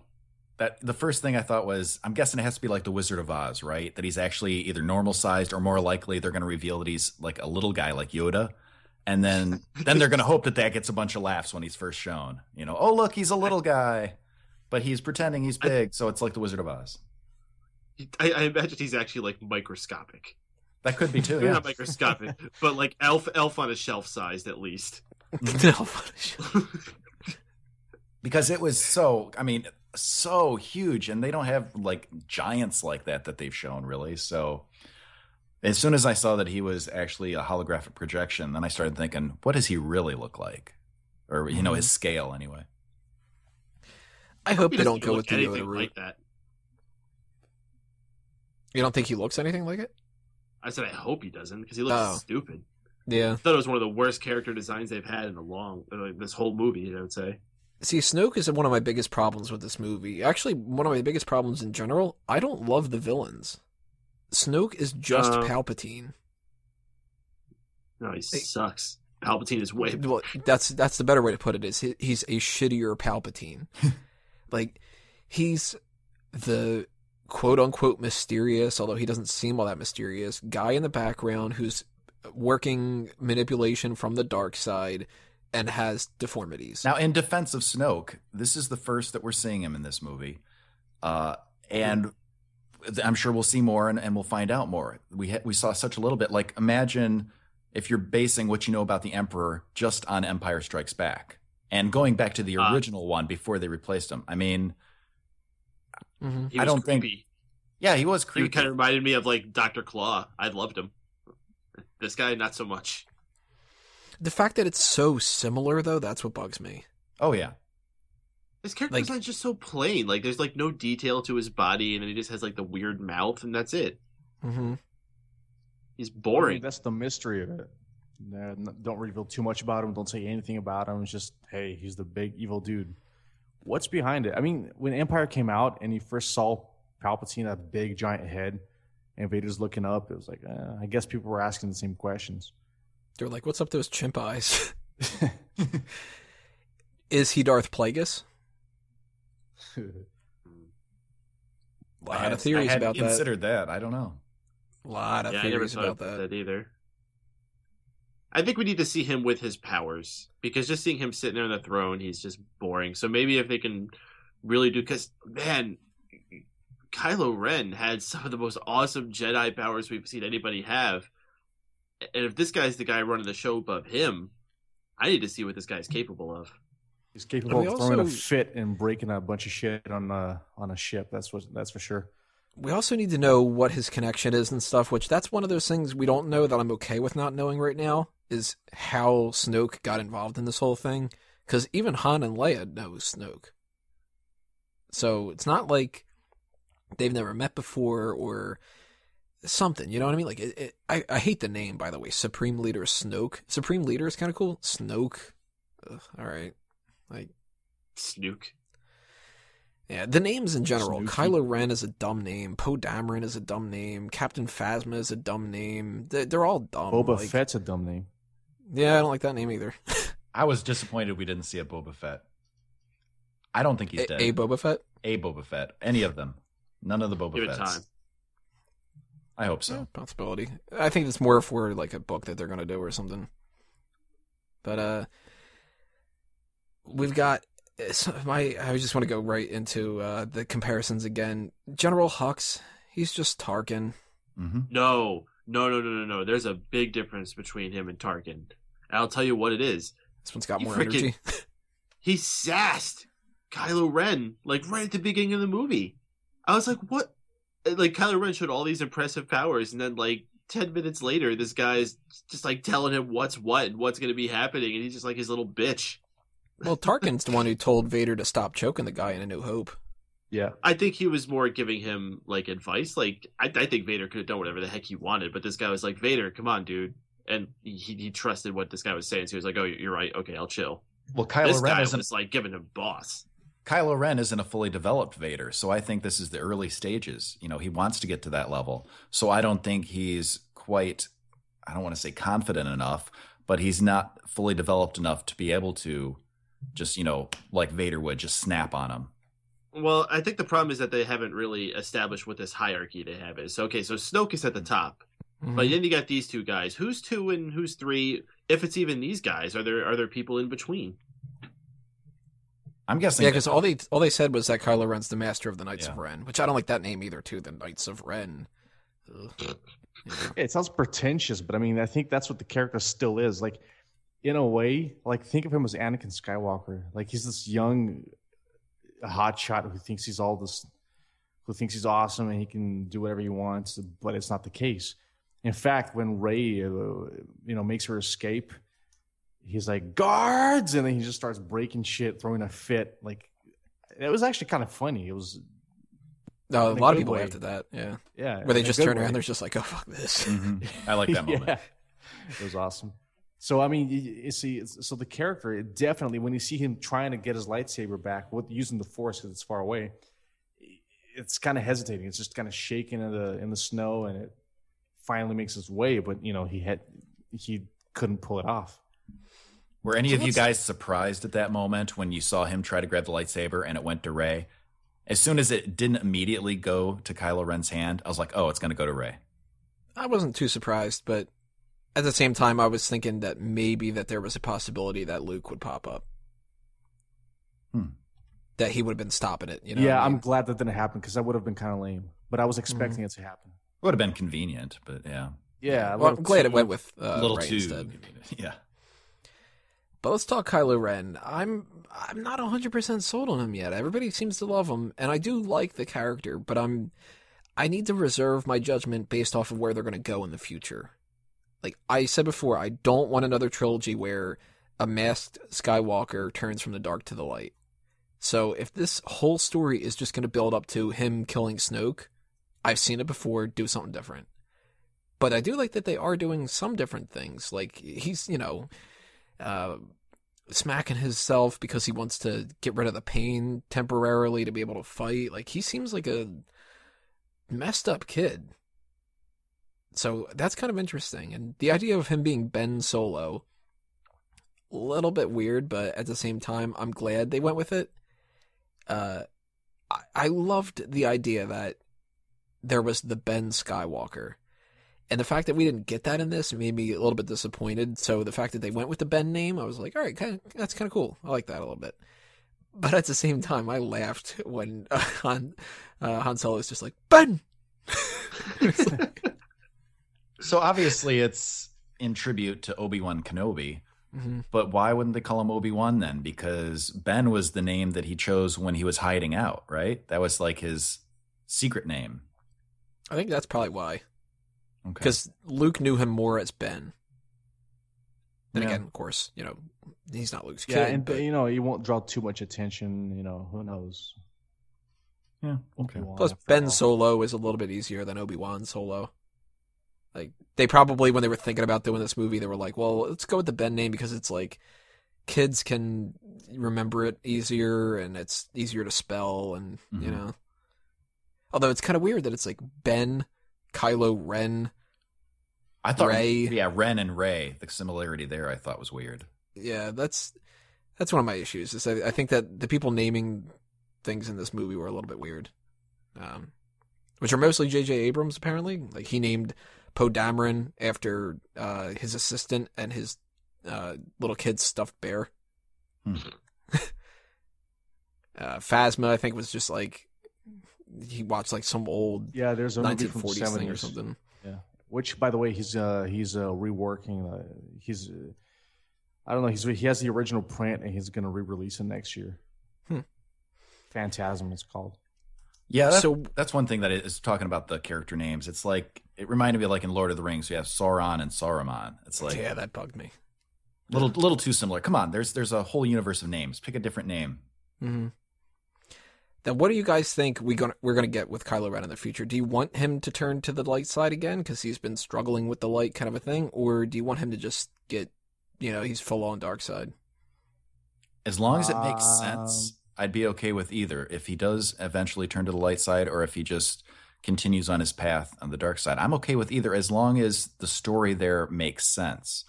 Now, to me, I know Tony, you were saying you weren't so hot on Kylo Ren. I think he was probably the most intriguing character of the movie. I want to know more about his story. I identified, well, I don't want to say I identified most, but I was most, uh, I guess, intrigued, like I already said, by him. That's the one that I want to learn more about. Peyton, what do you think? What do you want the future to be? I want him to die. Because he killed Han Solo. Well, that's a big part of it, but also because he's just a whiny emo little bitch. I he is a I bitch. can cannot stand. He's just like throwing little whiny fits all the time and crying about this, that, and the other thing. Well, he's got a lot of Vader in him, and that's what he did in the prequels. Oh my god, and that stupid mask he puts on. First off, why does he need the mask? hmm Like, Well, there's kinda no way. ugly, Like man. Darth I don't Vader, To be like Grandpa. Darth Vader had the Darth Vader had the mask because he needed it to cover his respiratory system. This guy has no need for it. He, his voice sounds freaking stupid. He, ah, God, I hated this character so much, and not like a good kind of hate. I was just like this disappointed me because you we were talking before about uh, how characters might seem cool, how we see them before the release, and Kylo Ren looked freaking badass. And he had a few moments that were really awesome. I mean, that opening scene actually set him up really well, where I thought he was cool. Mm-hmm. But then he not too stops long the after- blaster bolt. Yeah, that was fucking crazy. But then, not too long after, like first off, there's that one other guy who I, I you mentioned before. I don't remember his name, but completely demasculate demasculates him, emasculates him by talking down to him and telling him what's what. And then he takes off his helmet and he's crying and like Max von Okay. Sydow's character. You mean No, I think he's talking about Hux. maybe the the old guy at the beginning? We, who were you talking about? The one that emasculates him? the guy Okay. that he was in a power struggle with, basically. Oh, that's Hux. Yeah. Yeah. Yeah, yeah I don't know. Even the whole scene with Han when he's like, "Uh, "I need you to help me," Uh. and when he that dropped was, the that was helmet, kind of did you, fucking weird. did you see how heavy the helmet was? Yeah, when he slammed it down, it was like bam. It's like, dude, your neck must be killing you. Yeah, right. You know, when he first took off his uh his helmet, I was like, "Oh my god, it's Marilyn Manson." a young Marilyn Manson, but I swear to God, look really similar. A lot of people are saying like, how did Han and Leia have a kid that looks like that? Adam Driver's not the most handsomest guy in the world, but he looks better here than he does in like his interviews. But I think stuff. I think he, his look, you know, Peyton, I'm going to completely disagree. I think his look is totally offbeat. His attitude's offbeat. Okay, yeah, sure, we've seen Anakin Skywalker kind of like that, but I think that's the kind of weird wild card that we needed in the movie. Hmm. Now, Mike, you were saying why is he even wearing the helmet? Well, as soon as he took off the helmet and you saw his face and you heard his real voice, he, he was a lot less intimidating all of a sudden. So I think that has to. I think it's just kind of like how Snoke projects himself as really huge. I think he is using the helmet and the voice changer to be more intimidating. You think he has a really small cock? Probably. Could be. That's why he needs the two extra ones on the side. Make up for it. There was a kid that was scared of Kylo Ren when I went to see it the second time. Mm. Like I said, there wasn't any kids the first time around. Second time around, as soon as you saw Kylo Ren, this kid got up in his seat and he turned around. And when there was that shot of uh, Kylo Ren's got the lightsaber up to Rey, the kid actually turned around again and said to his dad, "I can't even watch." Oh, And I was like, "Aw." Aw. And then you Clearly know, that juxt- kid didn't watch RoboCop when he was six. yeah. I was scared- I was juxtaposed, I, got the punks the older guy who's next to me who's chuckling at everything from the original trilogy, and when he went nuts when uh, there was that shot of Finn, uh, Finn in the backseat of the Millennium Falcon with the the blasters, Mhm. and it showed the little red thing, like the the targeting system. He was just like, "But." That's the thing that got you to pop out first, like you know, it's kind of not the sweeping shot of the that thing's garbage, and then it shows Millennium Falcon. He didn't go, yeah, everybody clapped at the you know beginning and stuff like that in different point, uh, parts of the movie, but that one was specifically him just kind of like, ah, look at that targeting system. Weird difference when it came to the kids and the adults and stuff. You know, the kids didn't have a clue what the hell the, the references were for different things, and all the adults are like, I get it, but the little kid scared of Kylo Ren. So I don't know about uh somebody like you, Kalen. You were a kid when you were seeing Star Wars. Were you afraid of Darth Vader when you first saw him? No, I thought he was badass. He was my favorite toy to play with. Uh, always my he's always been my favorite character. So I was not never afraid of him. No. Maybe the kid was just kind of like, I don't want to see Adam Driver's face. no, here's the thing. Like Darth Vader is like he's he's too arc like too much of an archetype. Like he's just Mhm. Plain evil all the time. And then Kylo Ren shows us humanity to him. That's kind of like, oh shit, this guy throws fits. If this guy's scared, then all of a sudden he's nice, and all of a sudden he's, you know, it's it's it's almost schizophrenic. So of course it's a little scarier. I don't know. If Well, you anything, know. when I was a kid, what scared me was, I guess, the Emperor in Return of the Jedi, just because he was just so evil. And the And music, the music And was he's right. got- yes. his- yeah, the theme was just right there along with it. Mhm. Can we talk Which, about the music for a second? Snoke's, Snoke's theme Yes, is just like a rehash. And I, I was disappointed with the music so much. There's not a single memorable theme that they've added. Yeah, can I uh, sort of speak out on the music? Uh, okay, first of all, John John Williams is seventy. wait, wait for Whatever. an answer. Yeah, I mean, uh, obviously that's a that's a reused the themes that we all know. You know, Luke's theme, uh, Leia's theme, and whatever else. Um, the problem is I didn't hear any any of the intelligent segs that normally you would have between scenes in the middle of you know like uh, if you Ba, analyze ba, ba, no, something. I mean, I mean something a little subtler, like because I mean, John Williams knows his way knows his way around an orchestra like nobody's business, and I didn't hear you know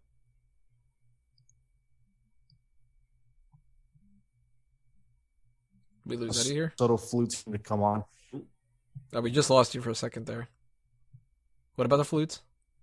Nothing fits together. There's no, no you know, that's that's what I'm saying. There's no, uh, you know, little inter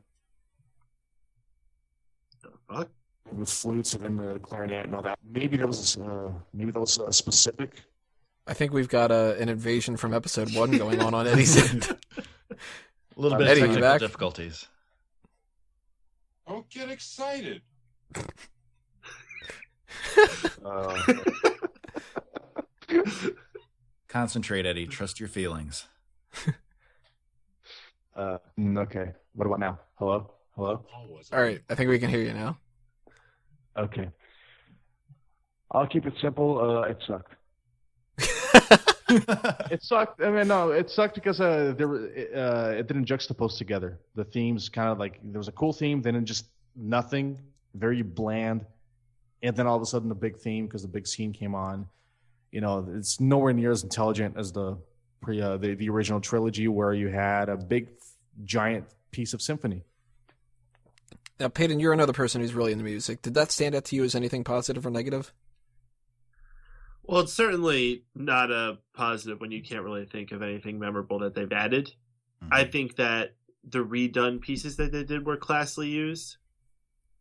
It, I'm fine with that. I'm fine with just pulling out of the well. Maybe there were a couple fresh pieces in there that if I went and rewatched, I would find that would stick out a little better. But uh, for me, no it was Duel it of was- the Fates. There was no Duel of the Fates, but there also wasn't particularly anything worth a Duel of the Fates. That might come later.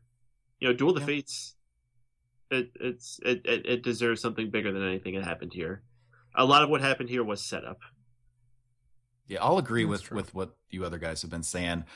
I am glad. I would have been disappointed if they wouldn't have brought back a lot of the old themes. It was good hearing those. It was appropriate. I don't think they overused them. But kind of like you guys were hinting at, it would have been good if we had one or two memorable new things. I think that was a big part of it because I was after the movie, I was kind of going back and replaying it in my mind. Like I said, I've only seen it once, so that's something I should probably key into next time I see it better. And I couldn't remember any one particular scene or piece of music that stood out to me. I don't think anything necessarily was wrong or bad about it. It just wasn't memorable. Yeah, because we uh, obviously A New Hope. We have the bulk of the main themes that we get. Empire Strikes Back. We get the Imperial March, and we get Yoda's theme. In um, Return of the Jedi, we get the Emperor's theme, and we get that Into the Trap, that bump bump ba da da dum bump bump ba da da, which is amazing. Episode one, we get Duel of the Fates. Uh, episode two, we get Across the Star, the Stars, the Love theme. Episode three, we get Battle of the Heroes. This was like Rey's theme. I can't even remember how it goes, and it seemed like just like this fluttery little Lord of the Rings type of thing more than it did a, a Star Wars thing. And it was just like I don't remember any of it, and we didn't get like a real strong Poe theme. We didn't get a real strong Finn theme. Uh, Captain Phasma didn't have any kind of like through line that I could pick up on. General Hux wasn't. Kylo Ren didn't even have his own theme that I could pick up on. And Snoke, he had a song that was playing specifically just for his scenes. It just sounded like a shittier version of Palpatine's theme. Like that's just that uh, evil guy kind of. It's like Are those lyrics? I think I pretty much. I don't know. No, Again, I, mean, it don't know would've been how the melody went, so I can't sing along with it. It actually would have been better if they had some sort of Gregorian chants going on because that's fucking dark. Hmm. And uh, but that's the thing; it's it's more than just missing themes. Like, hey, where the hell's the Finn's theme or Rey's theme or whatever? There's just there's it's not. It doesn't feel like one continuous masterpiece from beginning to end. If you listen to A New Hope, it sounds like one big piece of music. And in Mhm. this movie, it's just like theme cut into something very bland and kind of backgroundish, and then theme, and then stop something kind of boring, and then theme, you know. So, and when I say theme, I mean the the old stuff. So, I mean that's the big flaw. Well, credit to Lucas. He actually said one time that one of the things he wanted to do to emphasize the music is make it to where you can watch the movie with only the soundtrack playing and you could get the, like, you know, no dialogue, whatever, you'd still know the story. And there's actually versions of them that you can find online and stuff that are like just the isolated soundtrack. And they work. I don't know if this one will hold up like that. I mean, again, I've only seen it twice, so I don't know. I have to go back and I have to listen to the soundtrack separately to see if anything picks up on. But it just it didn't do it for me. Sound design awesome though. And visual effects, by the way, let's talk about that. How beautiful did this movie look?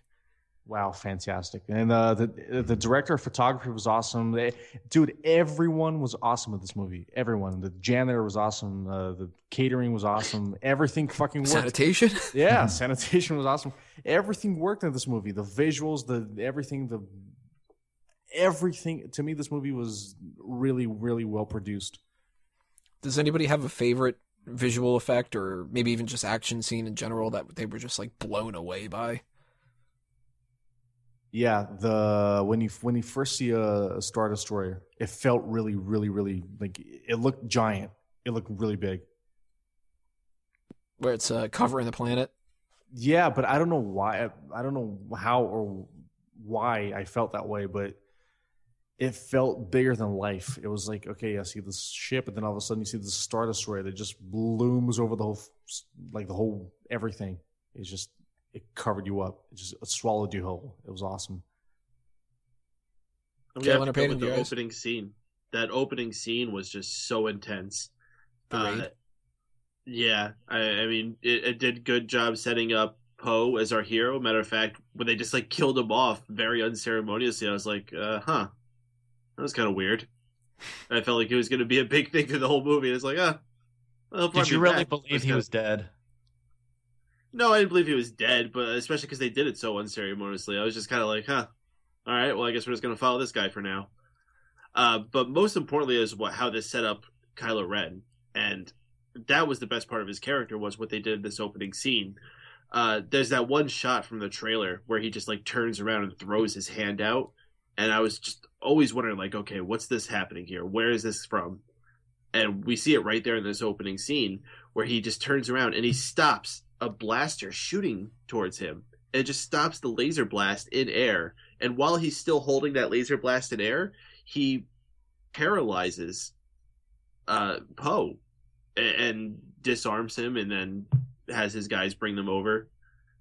Th- This guy is incredibly powerful, and for him to go in there and then just give the order to slay the entire village, it, it made him a very detestable and formidable looking foe.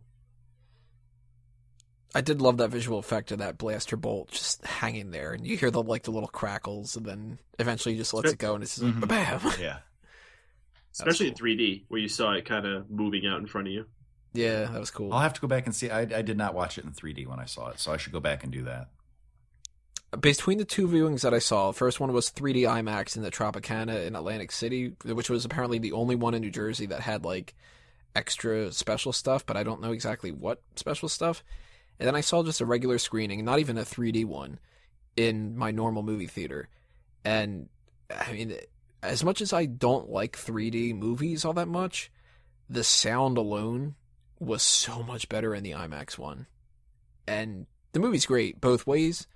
But if you guys do get a chance to see this in theaters in like a 3D kind of an IMAX atmosphere, go see it. It's worth it. Like XD or any of those kind of things like that, any variations like that, go see it. It's awesome. It's worth it. Um, but Caitlin, what do you think about the the visuals and the action stuff? Is there any one that stood out to you? Well, as far as the visuals in general, I was really glad it was a step up from the prequels visually. I mean, the use of rubber puppets and and sets, it was better than the CGI. It, like the CGI that they did use wasn't over the top, and what they did use was blended more seamlessly than the other films. But I think the use of actual practical effects helped enhance the feel of the old magic that we've grown to love in the original trilogy. Uh, so visually, I think it was fantastic. As far as any specific scenes, you know, I, I like when they were stealing the TIE fighter and trying to escape. I liked, as you guys were just talking about a minute ago, the the opening scene with the raid on the village. And, you know, it was so striking. You know, they're going around and burning everything. And, you know, it was just this huge force coming down. It set a great tone for the film. Huge Force Huge force. Awakening. Exactly. So there's actually two characters that we really, oh, three characters that we didn't really talk that much about. Poe's one of them, and we were just mentioning him a minute ago or so that uh, the idea that he kind of got pushed aside and then brought back and stuff. But I liked Poe. I actually liked him more than I thought I was going to. I thought he was going to be just like another Wedge. But what got me sold on Poe were two things very at the very beginning, and then there's one other part uh, towards like closer to the end. Uh, I really loved how number one, when Poe was captured by Kylo Ren, when he says, "So you talk first, or I talk first? How's it go?" that was a good little line. Um, I liked when Finn and him break out. Now, of course, I like the line too about him saying, "But you need a pilot." That's like the real reason why I like that kind of thing. But I liked how easily he was able to trust him after that. Like, he seems like a good guy. Like there's no like maybe some people will complain and say like that he's not going to have as much of like a story arc or whatever like that, but he doesn't necessarily need to if Finn and Rey need them as much. Poe is just like a good dude. Like he's like you're breaking me out or whatever, and he says, you know, what's your name? Well, I don't have a name or whatever. Finn, I'll call you Finn, all right? And then he says, nice to meet you. Like he's a good guy. Poe's a good guy. I like him. And the little bromance moment when they finally see each other again and he just runs and he's just like buddy! And he gives him a hug and stuff. I want to see these two in like a buddy cop scenario. Like now that Rey's off by herself i'm totally down with poe and finn having that separate journey like an empire where luke is off with yoda han and leia and everybody are off doing their thing. I want finn and poe doing like you know rush hour moment kind of thing. What did you guys think about poe? Is he cool does he suck? Oh, was Poe was alright. the man. Poe was the closest thing we got to besides Han Solo, our, our fresh Han Solo character, where it was just this badass, fun-loving guy who was really skilled and a, a major uh, part of the attack team for the Resistance. So he was a fun Best damn character to pilot. have. Yeah, I, I agree. I liked him a lot. It was, as you were hinting at before, like a mix between Wedge Antilles and Han Solo. It was it was good. He got brought a good energy to the film, and like you said, I am also interested in seeing how the development of the relationship between Finn and Poe develops. The relationship, like the, the love story. Yes. Well, I want to see if he ever gets his jacket back. Yeah, he said keep it. Okay. He was like, nah, it suits you. Looks good on you. You look fantastic. Eddie, do you like Poe? Uh, I guess I have nothing specific to say. Uh, I think he was he was in place. Uh, at, he was there at the right time. Not too much screen time, uh, and that's it. You know, uh, I hope that in the in episode eight he's available. But otherwise, I don't really care. He'll I mean, he, he seemed kind of he seemed like just some new character. And he's the only one that didn't really convince me. It's like, hey, I'm here in the Star Wars universe and I deserve to be here. I was just like, You know, you know why he would be in episode eight? He needs the money because he's just a Poe boy from a Poe family. oh my. Oh so my. here's a question. Before we move on, though, can I can I bring up one point, please? Uh, we were talking about Poe Dameron, and he's in the very beginning talking to the Max von Sydow character. Mhm. Do we know who that character is? The Max No von Sydow. fucking idea. Okay, I didn't know if he was somebody significant or just some random. Or, or do you think they're going to discuss that further, or do you think he's just some old guy? He, Because he he's a big name actor. I mean, yeah, that's what's weird about that. Like, I thought that he was going to be maybe like an old Boba Fett or I don't know anybody that we would have recognized. Apparently, he's Lor San Tekka, but he makes me worried about the thing I mentioned earlier, where they're going to try to establish things in the books. Like, we didn't know how Maz Kanata got the lightsaber either, Mhm. and I don't think that they're going to spend any time in the future movies talking about it. So I think the setup for how she got the lightsaber and the setup for who Max von Sydow's character is, I'm thinking that they're going to spend time in the books doing that, and that's a little annoying. Like he brings it up as he's known the family for a long time. He knows not even just the family, like to be in the Republic. He knows about Snoke and turning to the dark side and everything. If he knows who Ben Solo was and he, he is now, and he's Kylo Ren and everything like that, he needs to be a big character and they killed him off already, so there's no future. Like, you know, we'll we'll establish establish us more in uh, episode nine or anything like that. Like, that sort of took me by surprise. Hopefully, they don't waste it. I don't know. But does anybody know any information about him? I don't think so. But no, just a lot of question marks. well, that brings up a question though that I have about Poe and kind of the bromance thing, and kind of Rey, Rey in here. Again, they they hinted at it, but they didn't confirm anything. Is Rey and Finn the love story, or are they just going to be like real close? Because one of my favorite lines in the whole movie was the whole uh, "You got a family, you got a boyfriend, you got a cute boyfriend." yeah. Love that. But do you guys want to see Rey and Finn get together, or would you rather see maybe Rey and Poe get together because they didn't interact with each other? Or do you want just brand new people? I wouldn't be concerned about any relationship stuff at this point. Whatever happens, I'm sure I trust the writers to do the right thing. I trust. Is J.J. Abrams going to be doing the next one? He's uh, an executive producer. Okay, well, I'm, I'm sure he's going to be involved with the writing because I mean, it was. I think the script was really good. Let me just say, get this out of the way. the script and the dialogue way better than episodes one, two, three. Yeah. Well, the jokes were actually funny. Yeah, exactly. it, it wasn't like slapstick stupid. It was like, again, the best one was, uh, ah, we just use the force. That's not how the force works. that just cracked me up for some reason. Um, You leaning one way or another when it comes to the love stuff, Peyton? Do you want Rey and Finn? Do you want Rey and Poe? Do you want some ran like new character with anybody? I really just think Rey is still dealing with some abandonment issues and she's not ready for a committed relationship. So I think it's better if he just stays a friend. You know? so she doesn't want to ruin that relationship, right? no, yeah. Finn's like a brother to her. Beautiful. Yeah, just like a brother. not not in the racist way though. not a, not a brother. yeah. All right, th- that's and then, we then she's gonna hook up with Poe. we established right now that this is what has to happen in episode eight. They need to have this conversation, and he needs to they need to have that brother line, and that's where Lando comes in, and he just goes like, "What the fuck, man? You got to teach her how to be smooth, son." Like like like a smooth Colt forty five. Yeah. Works every time. A smooth blaster forty five. So you brought up a couple of suggestions as far as the love story. Why not Rey and Chewie? Come on, are you speciesist? Chewie is already going to bang that nurse. Oh yeah, that's right. no, I as far as the love story goes, I know Or Maz Kanata. Yeah, that's true. I don't.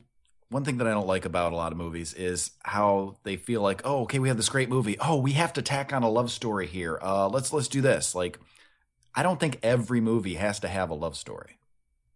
This one, I don't think. You know, they kind of hinted at it, and that was at a fine level. It didn't bother me at all. But if it feels forced, if you know, again with the forced, um, if it feels like it's not natural, then I'm not okay with that. But if it's something that through the writing, through the plot, develops naturally, then I'm okay with just about any any relationship. Well, didn't you think that Rey and Finn had kind of a good chemistry together? Yeah, yeah, and I thought that they didn't take it to a level or a you know any anything that bothered me yet. He wasn't like, "I got to go save her because I love her." Yeah, if It they would have done that, that was like her." too soon. Yeah, it's kind you know like in in some of the prequels, uh, I thought it was a little kind of too quick how Anakin was just obsessed with Padme. and there's terrible lines, you know, "You're so beautiful because I love you," or whatever. Are you an angel? hell that line is. Are you an God. angel? Thank God Finn doesn't say that. The di- She's like, "Are you with the Resistance?" And he's like, "I don't know. Are you an angel?" yeah, the dialogue in this one was definitely much closer to the original trilogy than the prequels were. so let me talk about uh, my absolute worst, like least favorite thing about this whole movie. This is the one character we haven't mentioned yet, really. How pointless was Captain Phasma? Yeah, that was another one. It's supposed to be a big badass character. You know, I see it on all the posters, and you know she was in all the Huge interviews and everything, and and then They're making her out to be like the biggest badass on the stormtrooper side. yeah, oh she's you know she's somebody who you can feel her presence all around and she's uh, gonna be this great heroine for females in the future and stuff. She doesn't do a goddamn thing other than exactly what they tell her to do with a gun to her head. Like she shuts down the uh the shield. She doesn't put up a fight. Like at the opening scene why couldn't we have seen her wipe out a whole bunch of people? We were like, oh shit, no wonder she's the captain. She is just beasting these people. She barks a couple orders and then she gets thrown down a trash compactor. Like, that's it? Now, I know that they've already confirmed that she's going to be in episode 8, and I'm assuming that that's going to be a big factor in Finn's story. You know, like she's going to be hunting down Finn, something along those lines. But what a disappointment. I am a huge fan of Gwendoline Christie, the the actress who played her. She's she's a Mhm. Awesome character on Game of Thrones, and I, I think she's fantastic. I I think this is another one of those things we just have to wait and see where this goes. Her, her character was underwhelming for this, but we have to remember this is a trilogy, and I think it was more setup than it was her being a crucial part of this story. Wouldn't you have liked to see at least one shot of her being cool? Yeah, we did in the opening scene. She didn't do anything though. She commanded all those troops to slaughter that entire village. I see. I, I attributed that more to Kylo Ren. He's the one that says kill them all, wipe them out, all of them. Like I don't know. I I think like if maybe she would have been the one to kill Max von Sydow's character, maybe that would have been something where like I don't know. Like maybe there's a deleted scene. That's what I'm start, I'm try, trying to think here. There could have been something with her. I was disappointed. Nah, you know what? It was just it felt like uh Darth Maul, where basically he just looks badass and doesn't do much. Or Boba Fett. Yeah, pretty much. Like they need somebody who looks cool, um, and that's it. Are you They're gonna wait until the third movie where Captain Phasma still hasn't done anything, and then somebody's gonna just turn around and accidentally bump into her, and she's gonna die. Yeah, pretty much. Captain Phasma, Captain Phasma, where? so let's wrap this up a little bit because we've talked quite a bit about this movie, almost as much as the runtime for the movie itself. Actually, this is pretty funny. Um, your biggest hit and your biggest miss. What was your favorite thing about the movie? What was your least favorite thing? And what would you rank this on just an overall thumbs up, thumbs down? Peyton, I'm going to go with you first. No, I needed time to think about it. All right, Um, Kayla, I'll go with you first then. Sweet, yes. Um, overall, let's see. The biggest hit was you know it was it's great to have another Star Wars movie. This is getting me excited for the next ones coming up. It was like I said, visually fantastic. The dialogue was more in line with what I like. As far as the negatives, like I said in the very beginning, I couldn't help but feel like I was just watching a glossy photocopy of a movie that I had seen before. You know, it was A New Hope you know, remix basically. A newer hope. A newer hope, yes. So, you know, I went in with the highest hopes. So it's partially my fault. This is the only time, because like I said, I've, I've seen all of them in the theater except for the first one. This is the only time I've walked out of the theater feeling any kind of disappointment. You know, all the other ones, I was over the moon when I walked out. This time I was like, yeah, but I've seen that before. So it's a good movie. I'm not. I don't think it's great. I think it's a good movie. Uh, if it's you know thumbs up or thumbs down, definitely thumbs up. You know, there's no question of that. If we're doing it like on a ten point scale, like we were doing the other ones, I would. I thought about this. I'd probably say seven out of ten. Where does this rank? How would you rank the Star Wars movies? Uh, number one, Empire Strikes Back. Number two, A New Hope. Number three, Return of the Jedi. Uh, below that, I would put Phantom Menace. Or no, then I would put Episode three. Then I would put Episode one. Then I put this one. Then I put uh, Attack of the Clones. Jesus. We're gonna do that for everybody as well. Eddie, hit miss. What's the biggest uh, for both sides, and what is your overall ranking, and how do you like the movie? Okay, the biggest miss to me is just that sometimes there's this unnecessary speed with which things were delivered. Like Rey's character learns about the Force out of her own sheer will, which is kind of weird. Um, yeah, the Phasma or whatever the her name was was totally bland.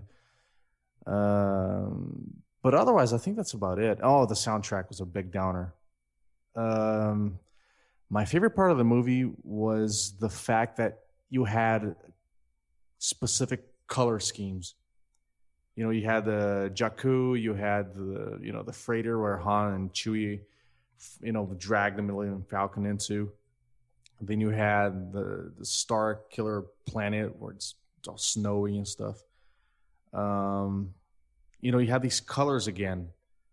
You have the separate so okay, it feels like the first third of the movie is this color, and then there's this set of colors, and there's that set of colors.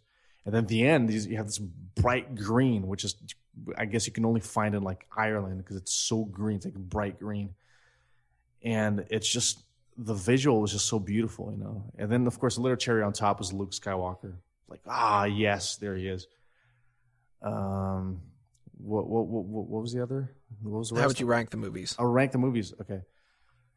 Uh, one Jedi, two Empire, three A New Hope, four uh, Force Awakens, five Episode three, six Episode two, seven, episode one.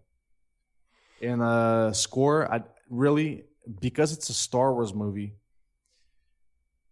It can't possibly be a ten because I, I mean the expectation is just too much. But let let's put that aside. I'm gonna give it a nine because I, I it, it it it focused so much, and I, I don't see this in any movie anymore, any superhero movie or any, unless you're look like unless you're watching some European movie or a Woody Allen movie, you don't see human emotions anymore. Just a bunch of f- retarded uh, fucking explosions here and there, special effects, and all that. No, you know, like race characters felt pain. You know, I, I even Kylo uh, Kylo Ren was like in pain and in conflict. I, you know, I got a kick out of the performance of every character. Every, Peyton? you know, so that's pretty much it. All right. Well, my uh, biggest hit was I'm gonna go with BB-8. I think that it really knocked it out of the park. They used to have to use two droids. Now they only needed one. It fulfilled its role. It was a fun sidekick. It integrated well into the spaceships, and I'm sure we'll see that come more into play later on. BB-8 in a battle. Oh my gosh, what happens if like the top floaty part gets separated from him while he's in space? oh my god, I just had a horrible fear of what might happen in a future movie now. Oh, goodness. Um, BB-8. My biggest miss was absolutely Kylo Ren. What whiny bastard. Hmm. He is a bastard now too, because he killed his own father. Yeah. Self-made bastard. Uh, as far as up or down, I mean, definitely up. Oh, I, I couldn't go any other way. I couldn't imagine giving any Star Wars movie a thumbs down, except for maybe Clone Wars. As far as the ranking of them, now here's here's the thing: if if it's being accused of basically being the same movie as A New Hope, would it not be on equal footing, or at least better even than A New Hope? Because Right. you have better effects and everything. So I'm curious how it could be ranked so high for A New Hope and then so low. So so So low. so Ben. it- it's actually appropriate for me then. Uh, Empire Strikes Back is number one. That's the perfect Star Wars movie. That they got everything in there. Uh, for me, it's it's a tie for number two between A New Hope and Force Awakens. I'm really torn between which one of those I would put as my second favorite Star Wars movie at this point. I would have to see Force Awakens again, and then I have to have about 20 years for it to bake on me before I can fairly assess that. when our kids are going to see episode 15, we're going to go, all right, I finally have a ranking for Force Awakens. Uh, followed up by those would be uh, Return of the Jedi, then Revenge of the Sith, uh, Phantom Menace, and Attack of the Clones. now the So I'm gonna reason go- I can oh I'm sorry before I Uh, go ahead. defend on one point. Uh, the reason I can rate A New Hope so much higher than Force Awakens is because A New Hope had something that this one didn't originality. That's true. Uh, except that it completely ripped off of Flash Gordon and other serials. But it didn't rip off the same franchise. Yeah, it ripped off somebody else's. It's worse. You're stealing somebody else's idea. So I'm going to go a very similar kind of uh, arrangement. I'm going to go Empire number one, uh, A New Hope number two, Force Awakens number three, because it, it's still like I, I agree with what Peyton said. I, I'm going to need more time to see how this ages, and I can review A New Hope in re- like relation to Episode three and Episode four more than I can review Force Awakens right now in relation to Return of the Jedi and whatever comes next. So that's going to be a big, big factor here. Like if Episode eight goes by and the problems that we have in this movie aren't addressed, then I'm going to be worried more about some of the problems. Like, I'm going to look past a little bit of a, little bit of Captain Phasma, hoping that in episode 8 she's a big player and a good one too. If she's a bad one, then I'm going to be really pissed. But if we go by episode 8 and episode 9 or whatever, the story ends and she just sucked, then I'm going to be like, well, what the hell did you market this for? That that's a bad marketing decision and a bad character and so on and so forth. So I don't know. I, I can't go higher than a New Hope yet. There's a possibility. I can though say that that, that ranks number three. So it's either going to be number three or it'll tie for number two. And then then I go into a tie between Revenge of the Sith and Return of the Jedi because I think the last half of Return of the Jedi is amazing, other than the Ewoks, and there's like half of Return uh, Revenge of the Sith that's amazing, and the other half is st- stupid too.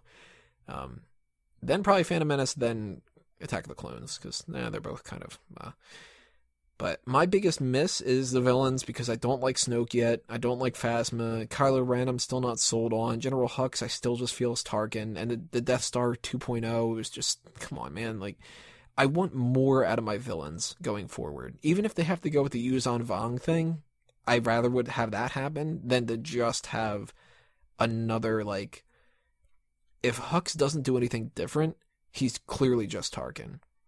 And if Kylo Ren doesn't have more of a turn to the dark side and hopefully doesn't turn to the light, like separate him from Vader, separate him from what we've seen before, and do stuff that's good. Um, biggest hit though, as much as I didn't love the villains, I loved all the new heroes. Finn, Poe, Rey, and BB 8. All four of them I'm on board with. And all four of them are like, I want to see them all live until episode 12 or whatever we go with. BB 8 probably takes the cake. it's probably BB 8, then Finn, then Rey, then Poe. But that's just because BB 8's fucking adorable. But, uh, I gotta give this a huge thumbs up. I think this movie was fantastic. And out of all the movies that I've been really excited and really nervous about lately, this is the one I'd have to rank as like the top of the one that didn't let me down. As much as like Man of Steel really pisses me off in a lot of ways. And I got a feeling Batman v Superman's going to do the same thing. Thankfully, Star Wars, I got a good feeling about this. Not to make a reference to the I got a bad feeling about this. Um, so that's it for our Star Wars review. We just have to go around the table one more time, everybody, and just throw out some plugs for you to check out, some promotional side of things. I'm going to go in reverse order here. Peyton, anything you want to promote? yeah, follow me on the Twitter at MRPADEN. That's Mr. Payton. And stay tuned to all the awesome programming that's going to be coming your way at Mega Powers Radio. Big things popping, little things stopping. Stay tuned to the Twitter to see the news coming up on that. Eddie? I got nothing. Uh, except I'm going to watch Force Awakens again. Plugging the own movie itself, right? Yeah. Kaylin? Well, first of all, thanks for having me here on the Tony panel. I appreciate it. if you would like to follow me on the Twitter, you can find me at Calen Ferris. That's C A L E N F E R R I S. Thank you. Your power's a weak old man. uh, he is the oldest. Uh, see what you did there. so from my side of things, obviously check out a Mango Tree and Tony Mango related stuff all over the place. But make sure you bookmark fanboysanonymous.com for everything else that's coming your way. And if you want more information about Star Wars, you know, go back and check out the articles we posted already and the ones coming up in the future because we're gonna have things like Wed, Bed, or Dead. You gotta marry, fuck, kill between Padme, Leia, and Rey. kind of a hard choice. And some other things about maybe the unanswered questions we had going forward. If we have any more information about episode 8 going forward, too, we're going to post that there as well. And then uh, we got typical stuff, you know, the Four Real Movie Club podcasts and more review points. And just, you know, in general, if you enjoyed this movie review, keep checking out our YouTube channel. Hit us with that subscribe button on all that other kind of stuff. And if you're interested in the pro wrestling side of things of a mango tree, go to smartoutmoment.com. You'll find everything there. But that does us in for this review point. On behalf of all the panelists, as well as the fanboys and fangirls that couldn't be here tonight, thank you all for listening and shooting the breeze with us. We hope you had fun, and we want to make uh, make sure that you tell us what you think were the hits and the misses. So leave those comments below, hit that subscribe button, as I said, give us a thumbs up, and stay tuned for everything else coming your way from fanboysanonymous.com. This has been Review Point episode 23. I'm Tony Mango, and I'm a fanboy. See you next time, everybody. Geeks out. May the force be with you.